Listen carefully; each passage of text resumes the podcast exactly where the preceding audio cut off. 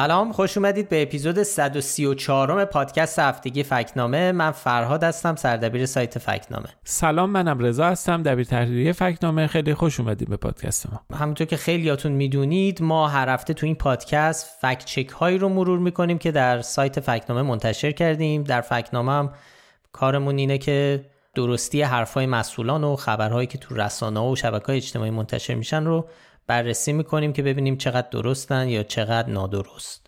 یه توضیح دیگه می که ما این پادکست رو چهارشنبه شب به وقت ایران ضبط می‌کنیم و تا جمعه صبح که منتشر میشه به حال ممکنه اتفاقای جدیدی افتاده باشه که ما طبعا توی پادکست بهشون اشاره نکردیم.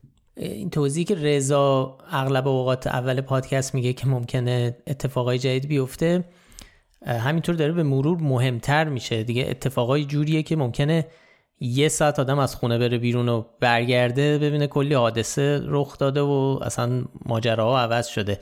خودتون احتمالا تو هفته گذشته نمونه هاش رو دیدید. جدا از خبرهای مربوط به جنگ اسرائیل و حماس ماجرای کشته شدن داریوش مرجویی و همسرش یا مثلا همین حمله مسلحانه در بروکسل که دوتا طرفدار فوتبال سوئدی رو به قتل رسوند. حالا بماند که حالا مثلا جنگ اوکراین هم همچنان ادامه داره. خلاصه تصور کنید که چقدر اتفاق میفته هر کدوم از اینا پتانسیل تولید چه مقدار اطلاعات نادرست و فیک نیوز داره و خبرهای گمراه کننده. چیزهایی که خب اگر آگاه نباشیم نسبت بهش و اونطوری که خبرها رو دنبال می‌کنیم می‌تونه قضاوت ما رو نسبت به این موضوع جهت بده. بر اساس اینکه ما به کدوم سمت تمایل داریم اون رو تشدید می‌کنه. خب حالا دقیقا سوال اینه که ما چجوری چیکار می‌تونیم بکنیم که بتونیم یه بالانسی برقرار کنیم یه تعادلی برقرار بکنیم. یکی از روش ها خب روش های زیادی وجود داره. یکی از روش ها اینه که خب همه رسانه ها رو ببینیم. اینکه ما فقط یه جا یک منبع تغذیه مشخص داشته باشیم به خصوص رسانه که به حال یه گرایش خاصی دارن. حالا درباره رسانه های داخل ایران فقط نیست. خیلی از رسانه های حرفه‌ای دنیا هم ببینیم. به حال یه گرایش های مشخص مشخصی دارن رسانه‌های خیلی معروف و معتبری. اینا رو یه سایتی هست به اسم bias fact check که توی اون اصلا میری شما اسم یه رسانه رو می‌زنی. مثلا نیویورک تایمز به شما میگه که چه مقداری گرایشی به چپ داره به راست داره چقدر مطالبی می که می‌نویسه گزارشهایی که می‌نویسه چه تا چه میزان اعتبار داره چقدر آیا همیشه معتبر هست. فکت چکایی که از اون رسانه ها تا حالا انجام شده مثلا نشانه نادرست و فالس و اینا که گرفته رو لیست می‌کنه. به حال یعنی منظور اینه که این گرایش رسانه ها رو بشناسیم بدونیم یه مقداری در واقع با نگاه تردید اون چیزی که همیشه صحبتش رو بارها کردیم توی این پادکست با نگاه انتقادی نگاه بکنیم به مسائل.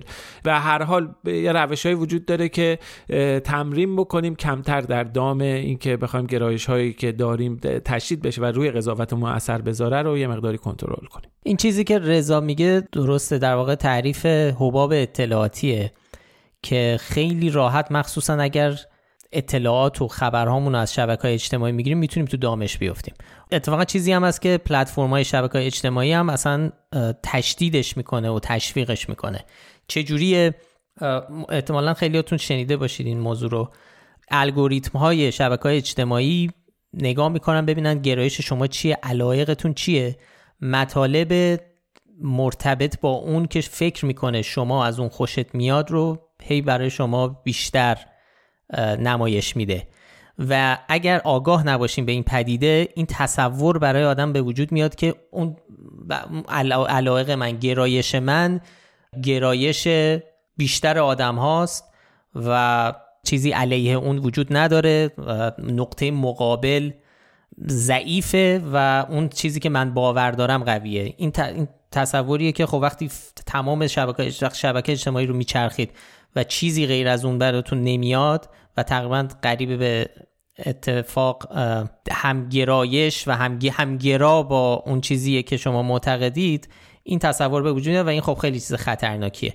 برای این همین چیزی که رضا گفت اگر ما حواسمون باشه منابع مختلف رو نگاه کنیم منابع حتی متضاد یعنی هم اگر الجزیره رو می‌خونیم از اونور نمی‌دونم مثلا جروسلم پست هم نگاه می‌کنیم. یا اگر فلان روزنامه طرفدار حالا ما دارم مثال اسرائیل و فلسطین می‌زنم.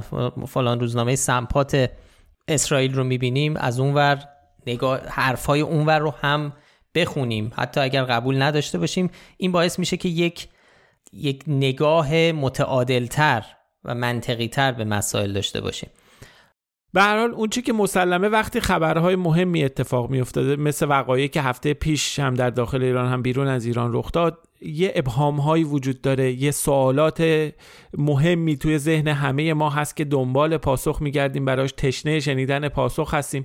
اما واقعیت اینه که همه اینها رو یا پاسخ قطعی نمیشه براش پیدا کرد یا اینکه طول می‌کشه تا به نتیجه یا پاسخ قطعی برسیم.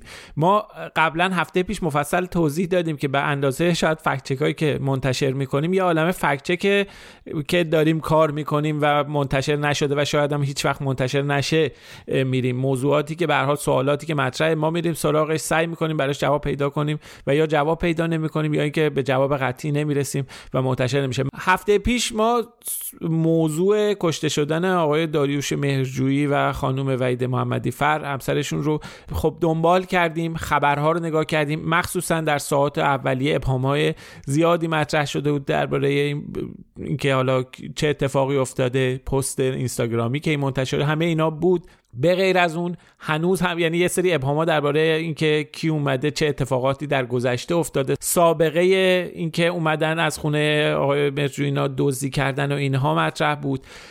هنوز هم یه عالم سوال بی جواب هستش ولی خب این سوالا رو خیلی یا سالهای سخت و پیچیده ای بود یا موضوعیتش رو با گذشته زمان عدسه ولی به حال ما هیچ مطلبی منتشر نکردیم. به این معنی نیست که ما روش کار نکردیم. در مورد وقایع اسرائیل و حماس هم همینطور. یا یک عالم اتفاقات مهمی در جریان یه عالم سوال ها و ابهام ها وجود داره. یه عالم روایت هایی توی رسانه ها و شبکه های اجتماعی از دو طرف داره تولید میشه که ما هنوز نتونستیم به جنبندی دربارشون برسیم ولی دنبالشون هستیم و داریم بررسیشون می‌کنیم. یه نمونه خیلی واضحش که ما الان که روز چهارشنبه شب به وقت تهرانه باهاش درگیریم و داریم دنبالش می‌کنیم ماجرای موشکیه که در غزه در بیمارستان الاهلی منفجر شده. دو طرف جنگ همدیگر رو دارن متهم می‌کنن ولی هنوز تحقیقات ادامه داره و هنوز نتیجه قطعی اعلام نشده. ولی خب موقع که شما دارید این گوش می‌دید حتما اطلاعات خیلی جدیدتری اومده چون ما همین الان هم از صبح تا الان کلی چیزی اومده کلی اطلاعات و مطلب و تحقیق منتشر شده. ساعت به ساعت شاید دقیقه به دقیقه داره آپدیت میشه این ماجرا. این هم از اون چیزاییه که مثالیه که ما خیلی کار زیادی از دستمون بر نمیاد و ترجیح میدیم که به جای اینکه حدس و گمان بخوایم منتشر بکنیم اینه که صبر بکنیم. و از همه هم می‌خوایم که دقیقا همین کار رو بکنن به منابع معتبر رو مانیتور بکنن ببینید چی به کجا می‌رسه. از چیزی که مطمئن نیستید منتشرش نکنید شیرش نکنید و حتی احساساتی نشید. خیلی حالا من دارم می‌بینم که از هر دو طرف دارن دارن همدیگر رو متهم می‌کنن. یکی به اون یکی میگه اگه کسی الان دیگه طرفدار اسرائیل باشه بی وجدانه نمی‌دونم اون طرف هم دارن میگن حماس جنایت کرده. قاطی این ماجرا نشید احساساتی نشید. می‌دونم خیلی سخته با این چیزایی که خبرهایی که داره میاد.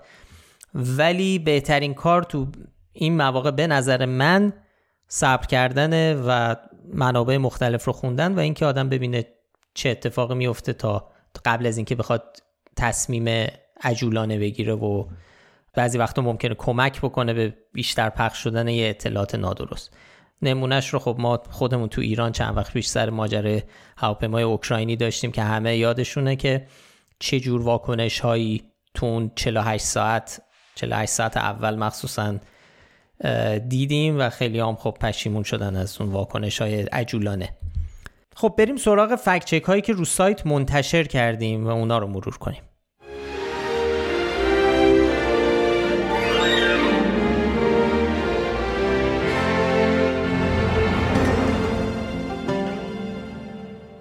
هفته پیش یه ویدیویی از سوی گروهی از کاربرای عمدتا هوادار جمهوری اسلامی حالا داخل پرانتز ارزشی توی شبکه‌های اجتماعی دست به دست می‌شد که عنوانش اعترافات یکی از مسئولان عالی رتبه دولت اسرائیل برای برنامه‌ریزی برای کشتن کودکان فلسطینی بود. خب توی این ویدیو یه آقایی با کچلوار و کروات و اینا ایستاده بود و داشت صحبت می‌کرد اشاره می‌کرد میگفتش که چهار سال پیش همون زمانی که اسرائیل حمله به غزه رو آماده کرد به عنوان ننگین ترین روز تاریخ یهودی ازش یاد می‌کنه و بعد میگه که اشاره می‌کنه میگه که این حمله دقیقا طوری برنامه ریزی شده بود برای ساعاتی برنامه ریزی شده بود که اون موقع شیفت صبح مدرسه با شیفت بعد از ظهر جابجا میشن حملات هوایی که انجام شد. و در نتیجه برنامه ریزی برای این بوده که کودکان رو هدف قرار بدن و در واقع نسل کشی بکنن کودکان فلسطینی رو بکشن. خب ما رفتیم سراغ این ویدیو و این رو بررسی کردیم. تاریخ سخنرانی مال 11 سال پیشه.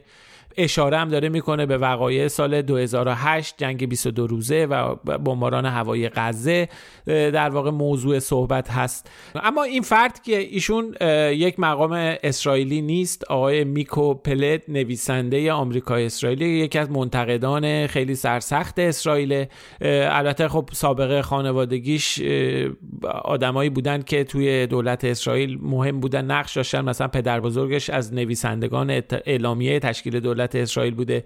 پدرش هم در واقع یکی از نظامیان رده بالا بوده. اما خودش هم یه دوره خدمت کرده اومده بیرون. خیلی مواضع منتقدانه و سرسختی داره در قبال اسرائیل. چیزی هم که هر حال تو توییتر پخش شده بخشی از این سخنرانیه. اما ما رفتیم اصل فیلم رو نگاه کردیم. وقتی کامل که نگاه می‌کنیم به این سخنرانی می‌بینیم که به هر حال یه سری ارجاعات هم داره سخنرانی ایشون که نشون میده دقیق نیست. مثلا درباره زمان درباره موقعیت حملات درباره تعداد کشته شدگان. یه جزئیاتی رو میگه که اونها دقیق و درست نیستن. در واقع قابل استناد نیستن. در واقع چیزی که ما داریم می‌بینیم یه تحلیلی از یک آقایی که منتقد اسرائیل که داره میگه بر اساس یه سری برداشت های خودش که اونها هم خیلی دقیق نیست ادعا می‌کنه که به حال یه برنامه‌ریزی برای کشتن کودکان فلسطینی انجام شده. خب در نتیجه ما همه اینها رو گذاشتیم کنار هم. به این نتیجه رسیدیم که به این ادعا نشان نادرست بدیم.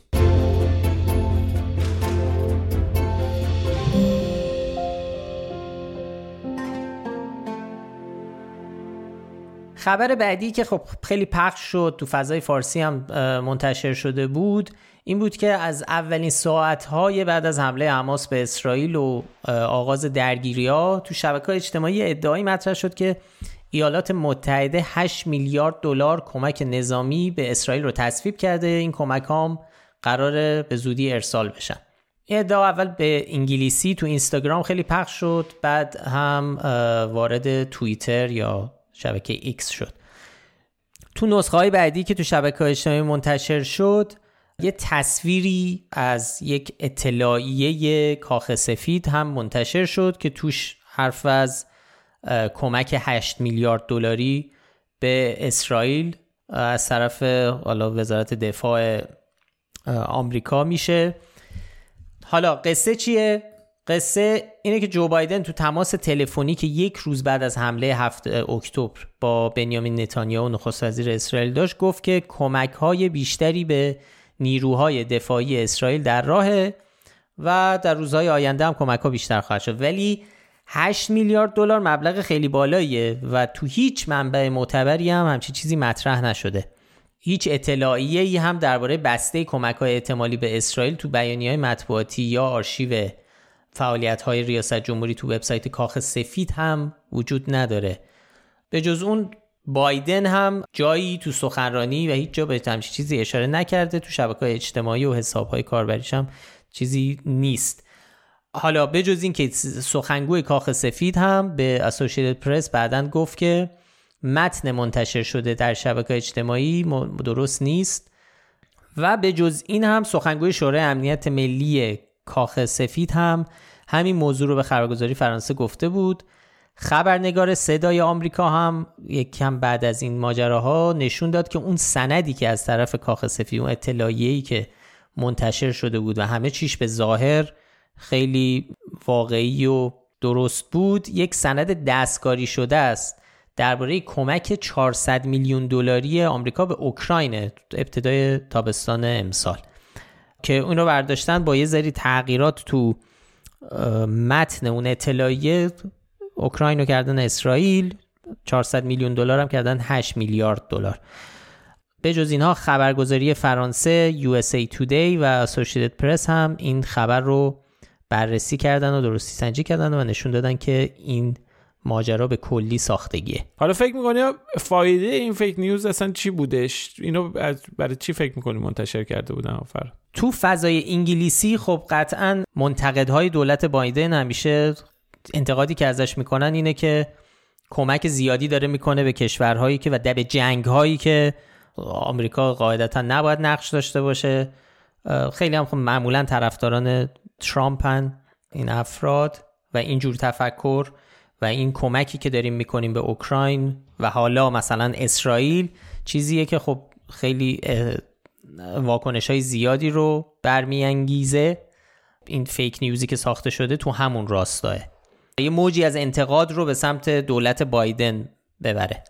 تو فضای فارسی هم که خب علتش این می‌تونه باشه چیزی که حالا توجه رو جلب می‌کنه اینه که خب اسرائیل آمریکا داره به اسرائیل کمک می‌کنه و تو این جنگ که حالا داره کلی بیگناه کشته میشن مردم عادی با کمک های حالا آمریکاست. یعنی هدف کسانی که اینو پخش کردن اینه که این ایده رو بخوان بیشتر پخش کنن و بیشتر جا بندازن.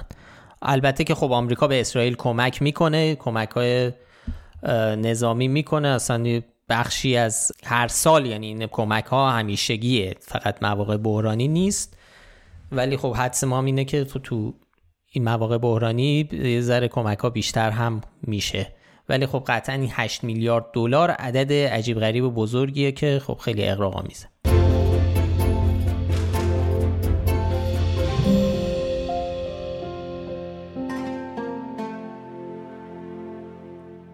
خب ما این هفته یه فکت چک هم داشتیم که نشان درست گرفت. یه خبری بود که برخی کاربران تو شبکه های اجتماعی منتشر کرده بودن با عنوان جوانان اسرائیلی زن و مرد دست دسته از کشورهای مختلف دارن خودشون رو برای جنگ به اسرائیل میرسونن که یه عکس تعداد زیادی مرد و زن جوان توی هواپیمای مسافربری رو نشون می‌داد. خب این عکس رو خیلی از کاربرا یعنی بیشتر هواداران اسرائیل منتشر کردن. یه تنه و کنایه‌ای هم داشت به به حال نیروهای ارزشی و طرفداران حماس و اینا در داخل ایران که می‌گفتن چرا حالا شما ببینید اینا دارن میرن برای جنگ اونجا شما چرا پا نمیشید برید؟ و یه حالت در واقع طعنه و اینها هم داشت. ما رفتیم سراغ این عکس رفتیم اصالتش رو بررسی کردیم و که ببینیم ماجرا از چه قراره. آقا فراد برامون توضیح میدی؟ از این گروه از جوونا یکی از عکسایی که رو سایتمون هم تو مطلب می‌تونید ببینید این محل شک شده بود برای بعضیا در واقع مهمتر از همه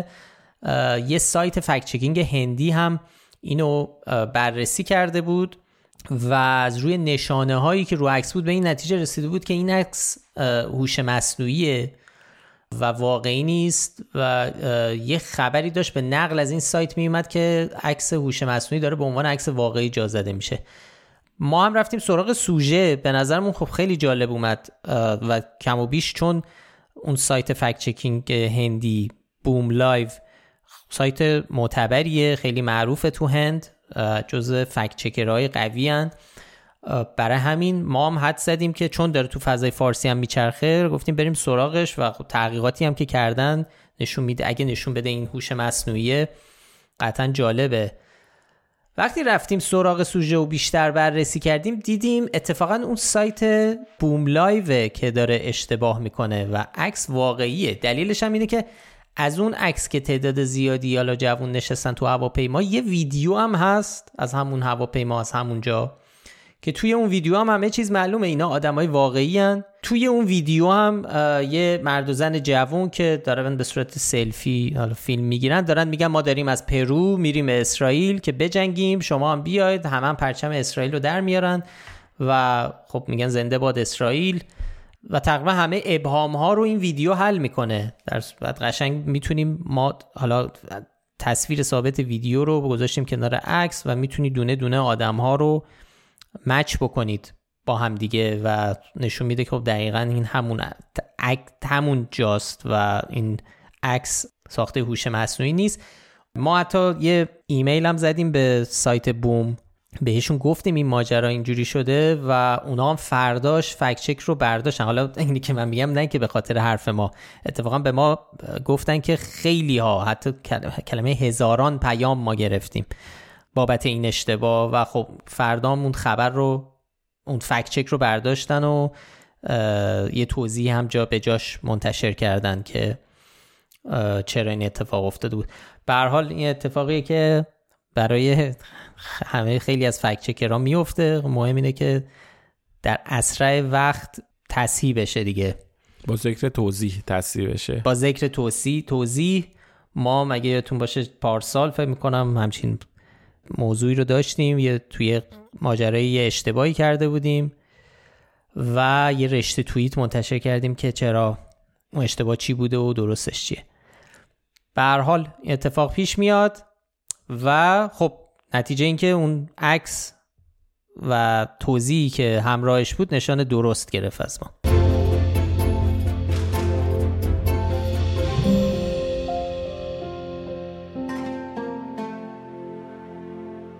کانال تلگرامی بیسیمچی مدیا رو چندین بار ما توی این پادکست بهش اشاره کردیم. چندین بار فکت چک دربارش منتشر کردیم.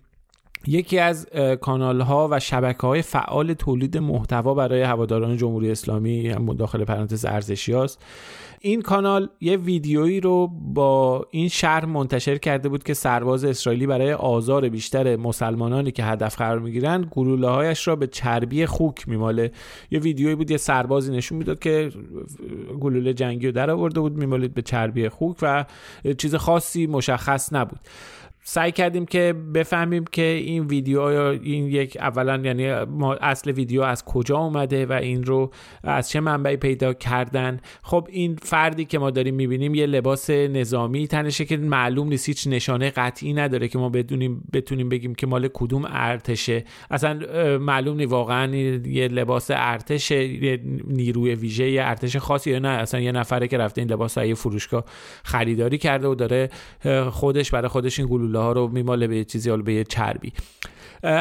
رفتیم این رو بگردیم ببینیم ویدیو قبلا کجا منتشر شده. رسیدیم به یه سری کانال های تلگرامی روسی که این ویدیو رو اولین بار اونا منتشر کرده بودن. بعدا حالا اومده بود بیرون و توی شبکه های اجتماعی دیگه هم رفته بود. جا نکته جالبی بود که ویدیوها با واترمارک های مختلف هم پخش می شدن یعنی هر کدوم از این کانال روسی یه واترمارک خاص خودشون داشتن و بیسیمچی مدیا اون اصلا یه واترمارک واترمارک نداشت. در واقع به جز یه علامت کوچیکی که اون پایین تصویر بود هیچ نشانه خاصی نبود. یعنی معلومه که بیسیمچی مدیا یه منبع مختلف از, آره. از یه جای دیگه همه اینا احتمالا یه منبع اصلی دیگه ای که یه جای دیگه این ویدیو تولید شده برداشتن بنابراین اولا این ویدیو می‌تونیم با قطعیت بگیم که منبع قابل اعتمادی نداره دوم زمان و مکان ویدیو خب مشخص نیست نشانه برای تشخیص ملیت سرباز وجود داره اما این اقدام یعنی اینکه گلوله رو به چربی خوک بمالن یک مسئله سابقه داره که پیشتر سال گذشته توی اوکراین دیده شده بود. یعنی اومده بودن یعنی فیلم هایی منتشر شده بود که اکانت رسمی هم منتشر کرده بود. یعنی اکانت رسمی وابسته به ارتش یکی از اکانت های رسمی وابسته به ارتش اوکراین ویدیوشو منتشر کرده بود که اون موقع که میجنگیدن با این گردان های چچنی رمضان قدیروف که طرف روسیه بودن اونا این کار رو انجام می‌دادن که می‌گفتن حالا که الان چون مسلمان ها میگن گوشت خو کرامه حالا بیاین این فشنگارم بگیرید که اون دنیا هم در واقع در آزار و اذیت نتونین مرگ راحتی هم داشته باشید و اینا. خلاصه.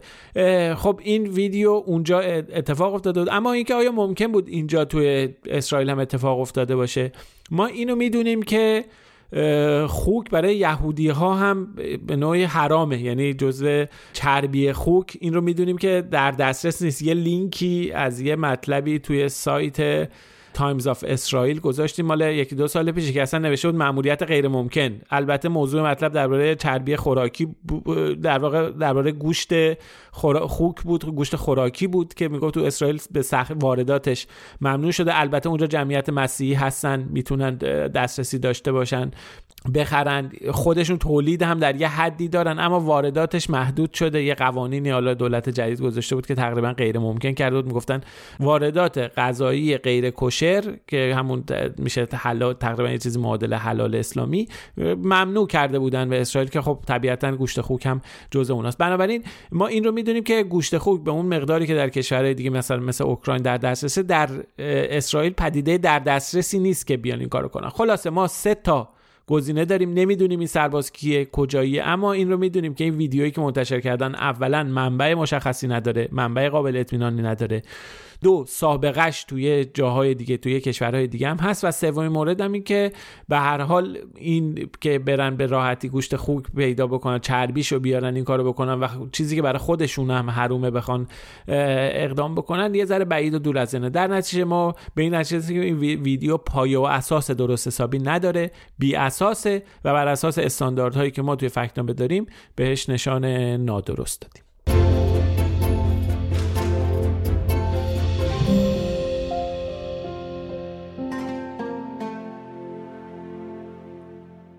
یه تصویری که تو شبکه های اجتماعی فارسی و غیر فارسی منتشر می‌شد از طرف حامیان اسرائیل. عکسی بود که مدعی بود پسر بنیامین نتانیاهو نخست وزیر اسرائیل رو داره در حال اعزام به جنگ اخیر حماس و فلسطین نشون میده. توی عکس نتانیاهو رو می‌بینیم که داره به صورت پسر جوانی که حالا گفته میشه پسرشه و خب پسرشه واقعا دست می‌کشه.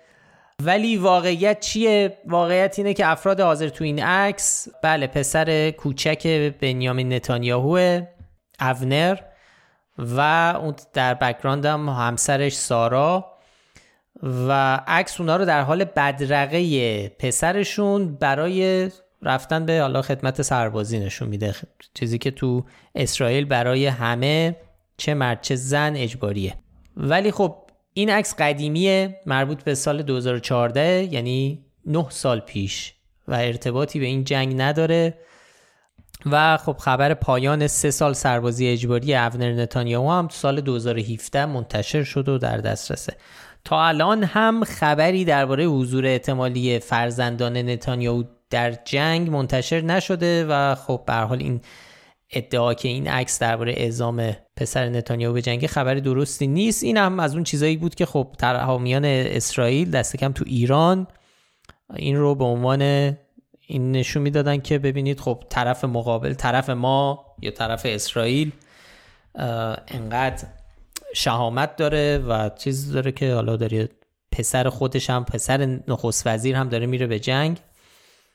ما که دقیقا نمی‌دونیم الان پسر نتانیاهو در ارتباط با این جنگ کجاست و داره چی کار می‌کنه. ولی خب قطعا این عکس عکس قدیمی و ارتباطی به درگیری های اخیر نداره.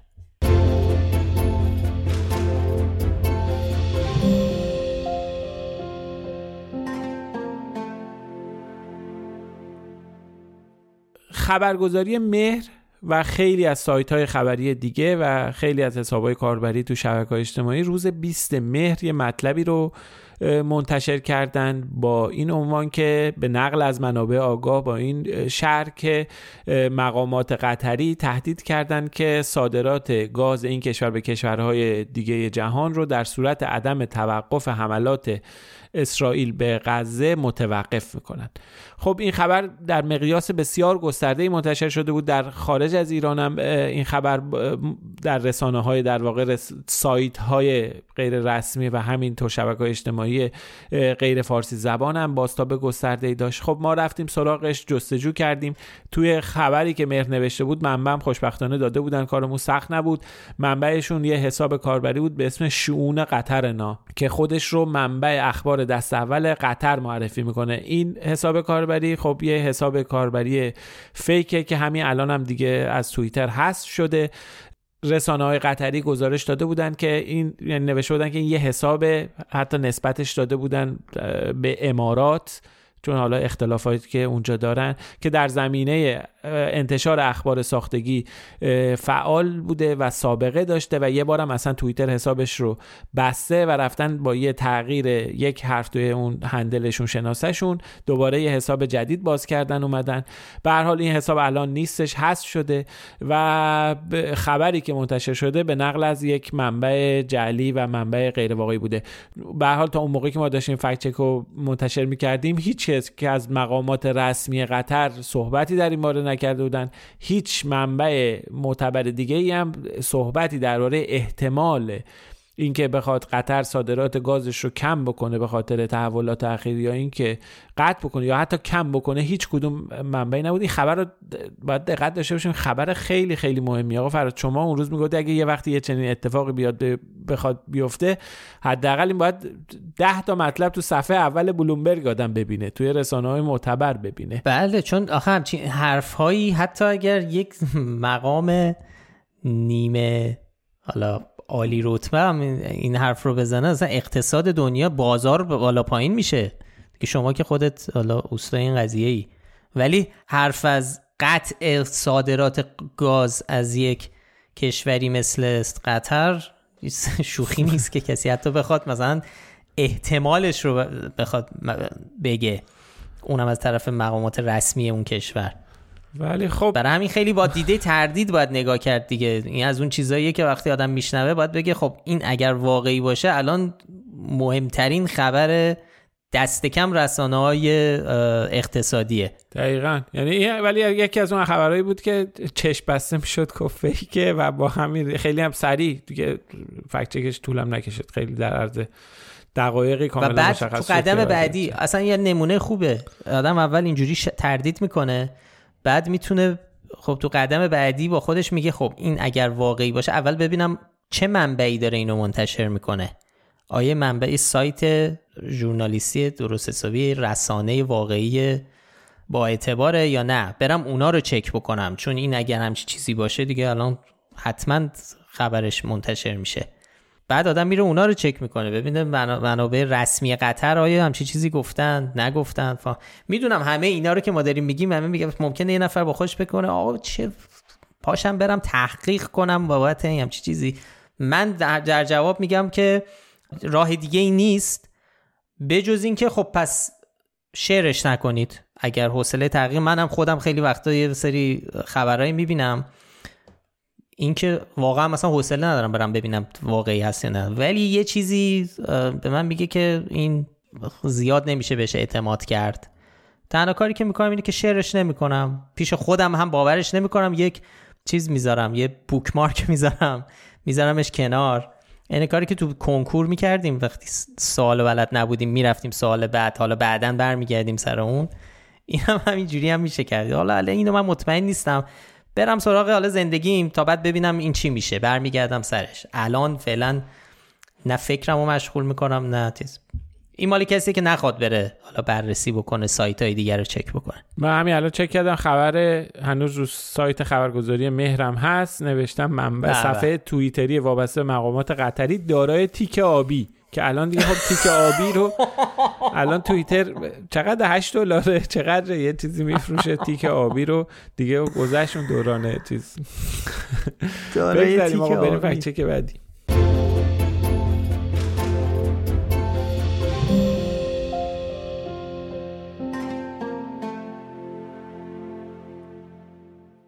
یکی دیگه از ادعاها و تصاویری که به دلایل مختلف این روزا خیلی دست به دست شد مربوط می‌شد به یه ویدیویی درباره گزارشگر CNN ممکنه خیلی از شما این ویدیو رو دیده باشید. یه ویدیویی که یه خبرنگار CNN و تیم, تیم خبریشون رو نزدیک مرزهای غزه در اسرائیل نشون میده. خب خبرنگاری به اسم کلاریسا وارد میخوابن همگی رو زمین که از ترکش ها خودشون رو دور نگه دارن.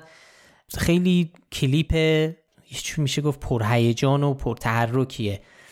اتفاقی که میفته اینه که یه ویدیویی یعنی این ویدیو با یه صداگذاری ساختگی منتشر میشه و پخش میشه که انگار یه نفر داره انگار ما داریم صحبتهای اتاق فرمان رو به این تیم خبری میشنویم که داره چی میگه چه جوری نقش بازی کنن. اینجوریه که مثلا قبل از اینکه بخوابه میگه خب الان بخواب رو زمین حالا نگران باش. حالا بیا خب یعنی تمام انگار تمام کارها رو یه نفر دیگه داره بهشون میگه حالا اینجوری کن حالا پاشو. خب این صدا صدای فیکه و واقعی نیست. زیاد همین نسخه فیک پخش شده بود. دنبالش هم که میریم می‌رسیم به یک کانال یوتیوب که کارش ساختن اصلا چنین چیزاییه. تنز اینا اومدن روی این ویدیو صدا گذاشتن خودشون هم گفتن که ما این کار کردیم. ولی دارن میگن که منظور این بوده که نشون بدیم اینا بازی خبرنگار CNN قصهش هم اینه اگه کانتکستش رو یه ذره چیزایی که یه کم حالا انتقاد و تنز مسخره می‌کنن بعضی از خبرنگاران مثل تلویزیونایی مثل سی اینه که یه ذره انگار پیازداغ ماجرا رو می‌خوان زیاد کنن. این چیزیه که حالا منتقداشون میگن. میگن زیادی دیگه می‌خواین هیجان تولید کنید که یه چیزی که خیلی عادیه. حالا اتفاقی نیفتاده هنوز. مثلا میخوابن رو زمین یا نمی‌دونم سینه خیز میره یه جایی رو. می‌خواد می‌خواد یک هیجانی رو درست کنه که تا حدی هم ممکنه حالا درست باشه. یعنی این بخش توی تلویزیون های آمریکا این رو داریم دیگه. بالاخره rating ها باید بره بالا. ممکنه چیز یعنی شرایطی باشه که همچین نوع گزارش تشویق بشه. به حال این تنز و این صداگذاری یه جور اشاره است به اون ماجرا که دیگه دارید زیادی شلوغش می‌کنید و حالا بخواب زمین حالا بخواب حالا پاشو حالا بترس. و حتی ایلان ماسک هم میاد توی حالا شبکه اجتماعی X به اون ویدیوی فیک منشن خنده می‌ذاره. یعنی منظور تنز و همه می‌فهمن که داره به چی اشاره می‌کنه. همه منظورم خیلی ها اونایی که در جریان بودن. ولی خب اینا خب هر کدوم تاثیر داره. خیلی ها باور می‌کنن تو تو شبکه اجتماعی فارسی هم زیاد پخش شد به عنوان یه چیز واقعی و یه رسوایی برای CNN ما می‌دونیم خیلی ها باور کردن چون حتی از یکی از بچه های تیم خودمون مامانش براش این ویدیو رو فرستاده بود که دیدی اینو چه اوضاع چجوریه؟ و اونم گفته بود نه فیکه.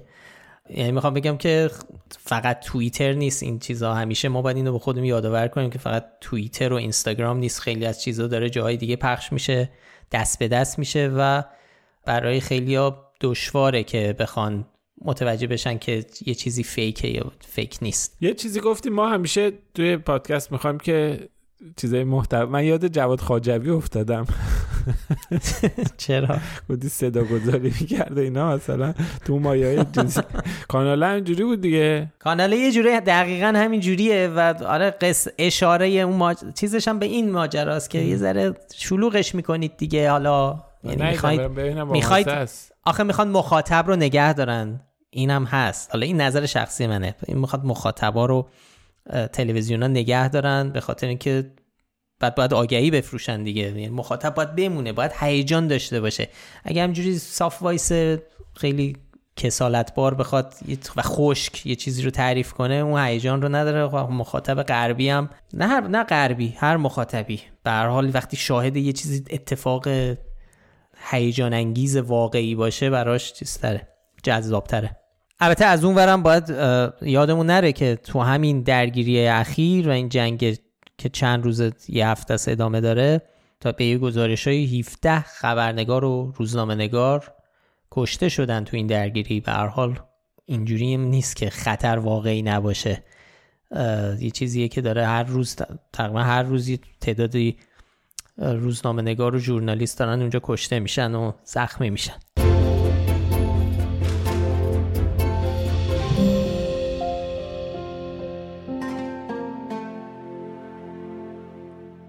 چهار تا فکچک دیگه که می‌خوایم مرور کنیم درباره چهار تا تصویر و ویدیویی که هفته گذشته منتشر شد ما اونا رو فکچک کردیم. اولی خب یه ویدیویی که بازم کانال تلگرامی بیسیمچی مدیا منتشر کرده با این عنوان که سربازان اسرائیلی هدف در واقع رزمندگان مقاومت اصطلاحی که به کار می‌برن قرار می‌گیرن. خب این ویدیو قدیمیه. خب چیزی که ما توی ویدیو می‌بینیم یک سری سرباز رو می‌بینیم. یه سری آدما توی لباس نظامی تنشون پشت دیواری هستن که یه چیزی در واقع وسطشون منفجر میشه. خب این تصویر تصویر قدیمی هیچ ارتباطی به جنگ اخیر نداره. این ویدیو در واقع یه هیچ ارتباطی هم به حماس نداره. هیچ اتفاقی فلسطین نداره. هیچ ارتباطی با حماس و فلسطین نداره. این در واقع یه بریده کوتاهی از ویدیو طولانی تریه که مربوط به جنوب حلب در سوریه است. کسایی هم که اون وسط هدف قرار گرفتن در واقع نیروهای حامی حکومت سوریه هستن. در سال 2015 8 سال پیش این ویدیو فیلم برداری شده و خیلی از منابع سوری در واقع گفتن که اینا در واقع نیروها شبه نظامیان ایرانی و سوری بودن که توسط ارتش آزاد سوریه هدف قرار گرفتن. بنابراین ما با اطمینان این ویدیو رو ارتباطش رو با وقایع اخیر رد کردیم و بهش نشان شاخدار دادیم. چون که به هر حال یه سری نیروهای در واقع ضربه خوردن نیروهای خودی رو به اسم ضربه خوردن نیروهای دشمن منتشر کردن و این چیز بود دیگه ما بهش نشان شاخدار دادیم دیگه مرغ پخته آخه غلط در غلط در غلط بود دیگه فیلم قدیمی فیلم بی ارتباط به حماس و اسرائیل. و اصلا همه اینا هیچی به قول شما ضربه خوردن نیروهای خودی حالا دوستان بیسیم چی میدیا نزن اون فیلم منتشر نکن الان. اینا نه بعد دیگه. خیلی عجیب بود. آره اون واقعا شاختار فیلم فیلم نه ببخشید. تصویر دیگه ای که زیاد پخش شد تصویری بود از کنار هم گذاشتن. البته دو تا عکس. که یکیش ظاهرا حالا این ادعا می‌شد که خب خیلی از مقامات اسرائیل هم منتشر کردن. می‌گفتن که این تصویر جنازه سوخته یه بچه است. و خب چیزی که حالا ما می‌بینیم زیاد قابل تشخیص نیست متاسفانه. ولی خب یک ظاهرا به نظر یک بدن کوچک حالا سوخته است لایه پارچه. و اینو به عنوان سند جنایات حماس منتشر کرده بودن. یه سری از مقامات رسمی اسرائیل. چیزی که کنارش پخش شد و بعدا ادعا شد اینکه یه تصویری از همون پارچه و همون background و همه چی ولی این بار به جای یک جسد حالا اون یا اون حجم سوخته ای که وسط پارچه است این بار به جاش یه یه طول سگ خیلی بامزه و چیزه و ادعایی که شده بود این که این عکسی که مقامات اسرائیل پخش کردن در واقع عکس دستکاری شده است و اصلش این عکس طول سگه که سگ نجات یافته است. اینا برداشتن اینو جابجا کردن و بیایم ببینیم ما رسواشون کردیم که اینا می‌خوان سند سازی بکنن.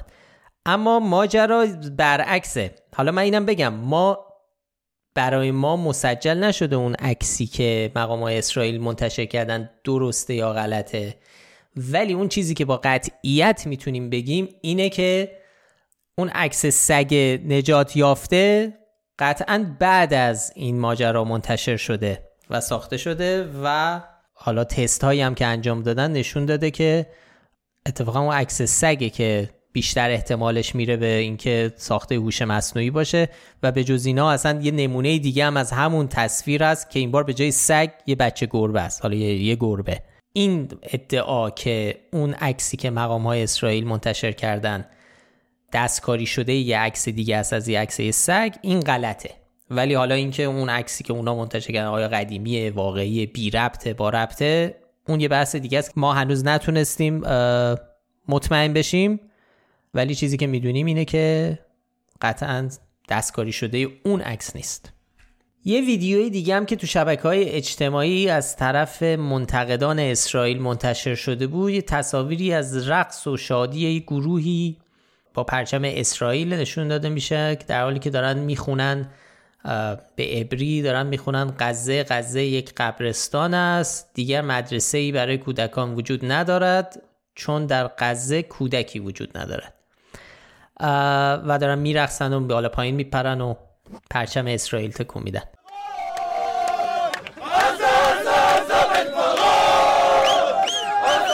ما رفتیم گشتیم.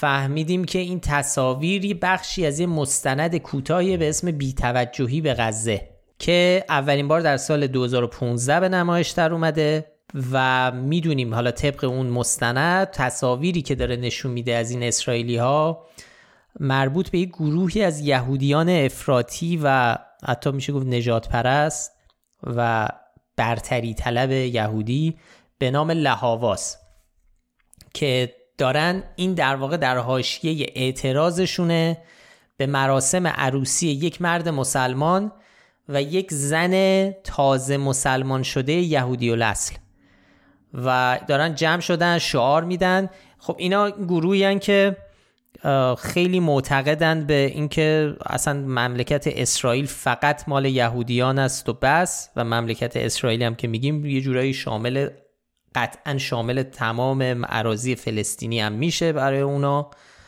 و حتی نه فقط مشکلشون فقط با مسلمان هم نیست با مسیحی هم هست. و خیلی برحال افراطی و نجات پرست و و یهودی ها رو و غیر یهودی ها رو قطعا شایسته مثلا وصلت و ازدواج و حتی همنشینی و همسایگی هم نمی‌دونن. و خب خیلی هم تو سیستم غذایی اسرائیل هم درگیر شدن تا حدی فعالیتاشون محدود شده. به حال یعنی اونجا هم یعنی طرفداران زیادی ندارن. حالا چیزی که بر اساس اطلاعاتی که موجوده این عروسی زمانی حالا چرا دارن میگن غزه غزه؟ چون همون موقع عملیات محافظت لبه Operation Protective Edge داشته انجام می‌شده جنگ 2014 غزه. و خب علتی که دارن حالا هر پای غزه و کشته شدن کودکان رو می‌کشن وسط این بوده.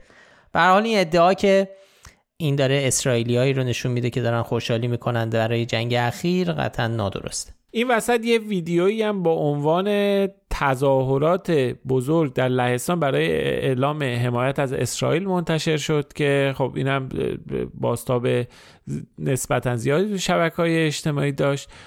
خب اینطور نبود. ما مهر نادرست روی این ویدیو هم زدیم به خاطر اینکه این ویدیو شهریور ماه یعنی بیشتر یعنی حدود یک ماه پیش توی تیک تاک منتشر شده بود یه مراسم دعایی توی کلیسایی در شهر وامژا توی لهستان. خب ما تو این اپیزود به ترتیب شروع کردیم و فکچک هایی که شروع کردیم توی یک هفته گذشته درباره موضوع اسرائیل و فلسطین. اومدیم جلو. الان رسیدیم به دو تا فکچک که شاید دو تا از مهمترین محتوایی بودن که ما هفته پیش تولید کردیم. یکی فکچک درباره اطلاعات و چیزهایی که فکت که درباره فسفر سفید و یکی هم فکچک اظهارات آقای خامنه ای درباره غیر نظامی بودن کسایی که از طرف حماس هدف حمله قرار گرفتن.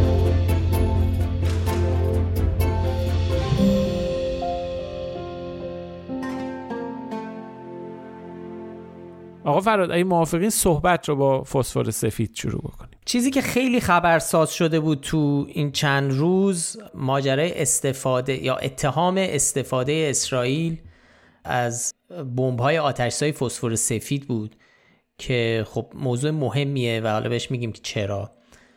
اسرائیل تا زمان انتشار این گزارش این اتهام رو رد کرده. ولی خب نهادهای مختلفی روش کار کردن تحقیق کردن. حالا ما می‌خوایم خلاصه ای از این تحقیقات رو الان براتون بگیم. حالا استفاده از فسفر سفید تو ارتش های مختلف رایجه ولی استفاده ازش علیه غیر نظامی ها به دلیل حالا عوارض زیستی و تحمیل یک عمرنج به قربانی این جنایت جنگی محسوب میشه. یعنی جزو وار کرایم خب این ادعا روز 17 مهر یعنی 9 اکتبر اول از طرف یه سری افراد که حاضر بودن و عکاسا رسانه‌های محلی تو غزه مطرح شد که اسرائیل داره دوباره از فسفر سفید استفاده می‌کنه. روز 18 مهر اکانت توییتری رسمی وزارت خارجه فلسطین پستی به همراه یه ویدیو منتشر می‌کنه و این ادعا رو تایید می‌کنه. خب تا اینجا هنوز چیزی قطعی نیست. یعنی ما از نهاد مستقلی چیزی نشنیدیم. ولی 20 مهر یعنی دو روز بعد سازمان دیدبان حقوق بشر میاد با استفاده از ویدیوها یا با استناد به ویدیوها و فیلم های جدید و واضح تری که منتشر شده این خبر رو تایید می‌کنه. یه روز بعدم سازمان بین بین الملل شواهد و مدارکی منتشر می‌کنه که اونجا هم استفاده اسرائیل از فسفر سفید رو تایید می‌کنه روش سهه می‌ذاره. سایت فکت چکینگ اسنوپس که ما تو این پادکست بارها بهش اشاره کردیم جز قدیمی ترین سایت های فکت چکینگه میاد این مقایسه می‌کنه ویدیوهای جنگ اخیر رو با ویدیوهای جنگ 22 روزه غزه سال 2009 که اون موقع می‌دونیم که اسرائیل از فسفر سفید استفاده می‌کرده. این سایت حالا احتمال استفاده دوباره اسرائیل رو از این ماده بالا می‌دونه. تصاویر فسفر سفید این بمب های فسفر سفید رو احتمالا دیدید که در آسمون منفجر میشن و ستون های دود سفیدی رو از خودشون به جا می‌ذارن و پخش میشن. گلوله های فسفر سفید هم معمولا بالای هدف منفجر میشن و به صد و خورده تیکه فسفر سفید جامد سوزان تبدیل میشن و میریزن رو سر حالا هدف. تو ویدیوهای سال 2009 و 2023 یه تصاویر مشابهی از این دست تو مناطقی گفته شده تو اونا در اونجا فسفر سفید استفاده شده ثبت شده. حالا اینو بعد بگیم که سال 2013 نیروهای نظامی اسرائیل به دیوان عالی دادگستری این کشور تعهد دادن که دیگه از فسفر سفید در مناطق پرجمعیت استفاده نمی کنن مگر تو دو موقعیت خاص که حالا این فقط برای قضات فاش شده؟ یعنی به صورت عمومی نمی‌دونیم این استثناء چیه. ولی گفتن که از این به بعد از گاز هگزاکلورتان استفاده می‌کنن به جای فسفر سفید و این بار به جای 116 تکه فسفر سفید که تو این بمب ها جاسازی میشن این بار 5 تا قوطی گاز هگزاکلرواتانه یعنی از این به بعد تو سال مثلا 2021 اسرائیل وقتی از این گاز HC هگزاکلرواتان استفاده کرد ما می‌بینیم که 5 تا رد دود تو آسمون باقی میمونه. نشون میده که خب پس این همون بمب های آپدیت شده است که دیگه فسفر سفید ندارن. ولی ما تو تصاویری که منتشر شده از جنگ اخیر غزه تو مناطقی که گفته میشه از این بمب استفاده شده تو عکس ها و تصاویری که داریم می‌بینیم دوباره داریم می‌بینیم که صدها ستون دود داره از اون انفجاری که تو بالای هدف صورت گرفته داره میاد پایین. فسفر سفید وقتی تو معرض هوا قرار می‌گیره تو دمای بسیار بالا میسوزه و اگر رو تن کسی باشه می‌تونه گوش رو تو استخون بسوزونه. ویژگی هم که داره اینه که با آب خاموش نمیشه و اگه تمام قطعات فسفر سفید از بدن خارج نشه می‌تونن دوباره با مواجهه با اکسیژن شعله ور بشن و این وضعیت خیلی وحشتناکی رو به وجود میاره که عوارض مادام العمر داره انقباضات دائمی عضلات درمانهای دردناک و زخمهای حالا منجر به تغییر شکل ظاهری داره که اصلا باعث آسیب نه فقط فیزیکی که آسیبهای روانی و عواقب خیلی وحشتناکی داره. تا اینجا خب نمی‌تونیم هنوز صد درصد هنوز بگیم ولی شواهد و قرائن بیشتر این کفه ترازو رو به سمت این داره سنگین می‌کنه که اسرائیل دوباره از بمب های فسفر سفید استفاده کرده در مناطق مسکونی. و این خب خب چیز وحشتناکیه که اگر ثابت بشه احتمالا باید عواقبی داشته باشه به لحاظ بین المللی برای اسرائیل.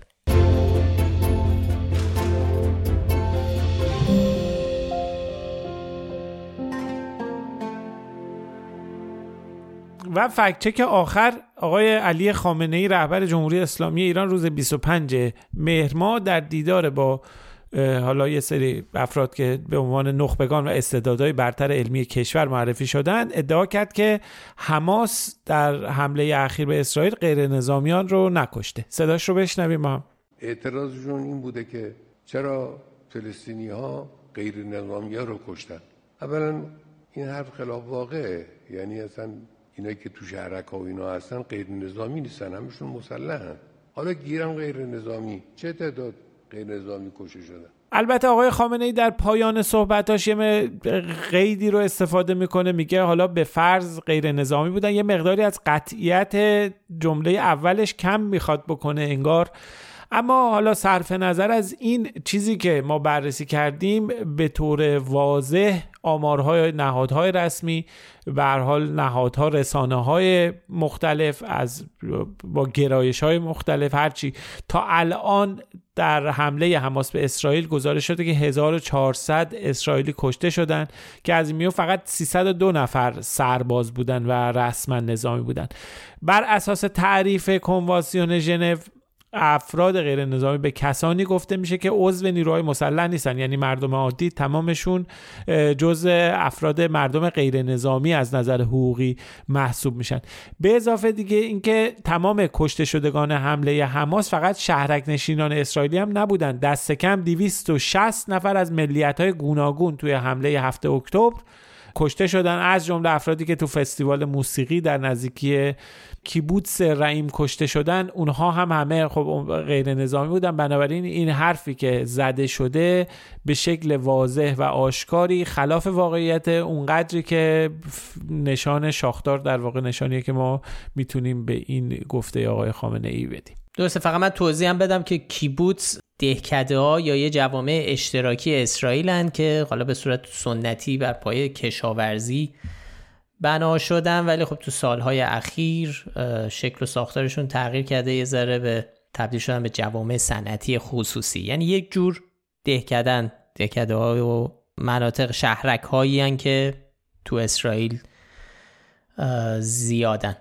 حالا بجز اینا ما تو مطلبی که رو سایت منتشر کردیم لینک هایی از ویدیوهای این ماجراها گذاشتیم که وال استریت جورنال و سی منتشر کردن و ساختن. یه نسخه پادکستی هم هست از این ماجرا.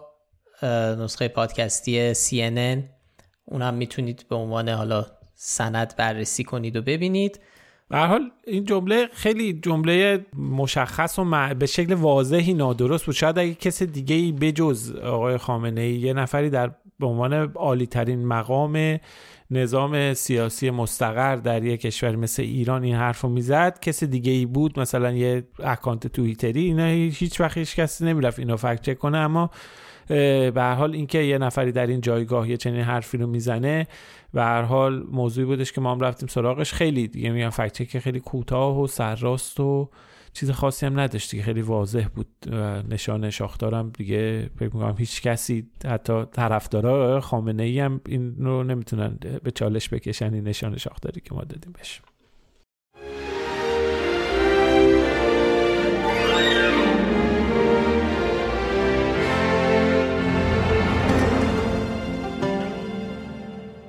ما هفته پیش کامنت ها رو نخوندیم. هنوز دوستان لطف دارن برای ما کامنت می‌ذارن. از جمله کامنت های فکت نمره کجا گوش میدین و اینا. ولی خب برای الان فضا خیلی فضای مساعدی برای شوخی و گپ و گفت و اینا نیست. یه ذره حجم اخبار خیلی غم و اخبار ناراحت کننده خیلی زیاده. ما هم سخت مشغول کار بودیم. خیلی حجم کار بالا بوده و خیلی هم همه متاثر و تحت تاثیر دیدن این ویدیوها و واقعا اثر داره. این ویدیوهایی که ما می‌بینیم مجبوریم فکت چک کنیم. شما خودتون می‌بینید توی شبکه های اجتماعی. خب اگه نخواین ببینیم می‌تونید رد کنیم ما که می‌خوایم بشینیم فکت چک کنیم باید بشینیم اینا رو ببینیم. چند بار ببینیم از زاویه های مختلف ببینیم زوم کنیم ببینیم. خلاصه چیز شرایط سختیه. این هفته اگه موافقین از خوندن کامنت ها بگذریم ولی تشکر بکنیم از حسن علی مریم عاطفه نسیم بابک آرش سارا البرز احسان. فرهاد خدانور امیر و بقیه دوستانی که برای ما کامنت گذاشتن. یکی دو نفر بهمون تذکر دادن اشتباهات کوتاهی که داشتیم. یکی دو تا انتقادم بوده. حالا ایشالله سر فرصت در قسمت بعدی اخبار بهتری میاد شرایط بهتره و اونجا با هم دیگه کامنت ها رو میگیم و می‌خونیم و میگیم و میخندیم. خب اینم از این اپیزود. می‌دونم خب همونجور که اول اپیزودم گفتیم خیلی از موضوعات رو ما هنوز نرفتیم سراغشون. همه چی خیلی سریع داره اتفاق میفته اطلاعات جدید هر دقیقه و هر ساعت داره منتشر میشه. به خصوص الان که داریم صحبت می‌کنیم درباره ماجرای انفجار در بیمارستان که هنوز مشخص نیست که عامل این قضیه کدوم طرفه. امیدوارم هفته دیگه اطلاعات بیشتری داشته باشیم که بتونیم بیشتر دربارهش صحبت بکنیم. خیلی ممنون که پادکست فکتنامه رو گوش می‌دید. اگه پیشنهادی به ذهنتون رسید نظری درباره کار ما داشتید لطفا در Castbox یوتیوب تلگرام اینستاگرام Threads X برامون کامنت بذارید. ضمن اینکه خوشحال میشیم این پادکست رو به بقیه هم معرفی کنید. برای پیدا کردن ما کافی اسم فکنامه رو به فارسی یا انگلیسی در هر جایی که باش پادکست گوش می‌کنید جستجو کنید. همه قسمت های پادکست رو علاوه بر پادگیرها می‌تونید در کانال تلگرام و در کانال یوتیوب فکنامه هم گوش بدید. هر هفتم لینک مطالبی رو که بهشون اشاره کردیم در بخش توضیحات پادکست می‌ذاریم که بتونید راحتتر بهشون دسترسی داشته باشید. هیلا نیکو کاورهای اپیزودها رو طراحی می‌کنه موسیقی پادکست رو باربد بیات ساخته و تهیه کننده پادکست هم افشین صدریه. آدرس سایت ما هم هست فکنامه وقتتون بخیر و خداحافظ. مراقب خودتون باشید. خدا نگهدار.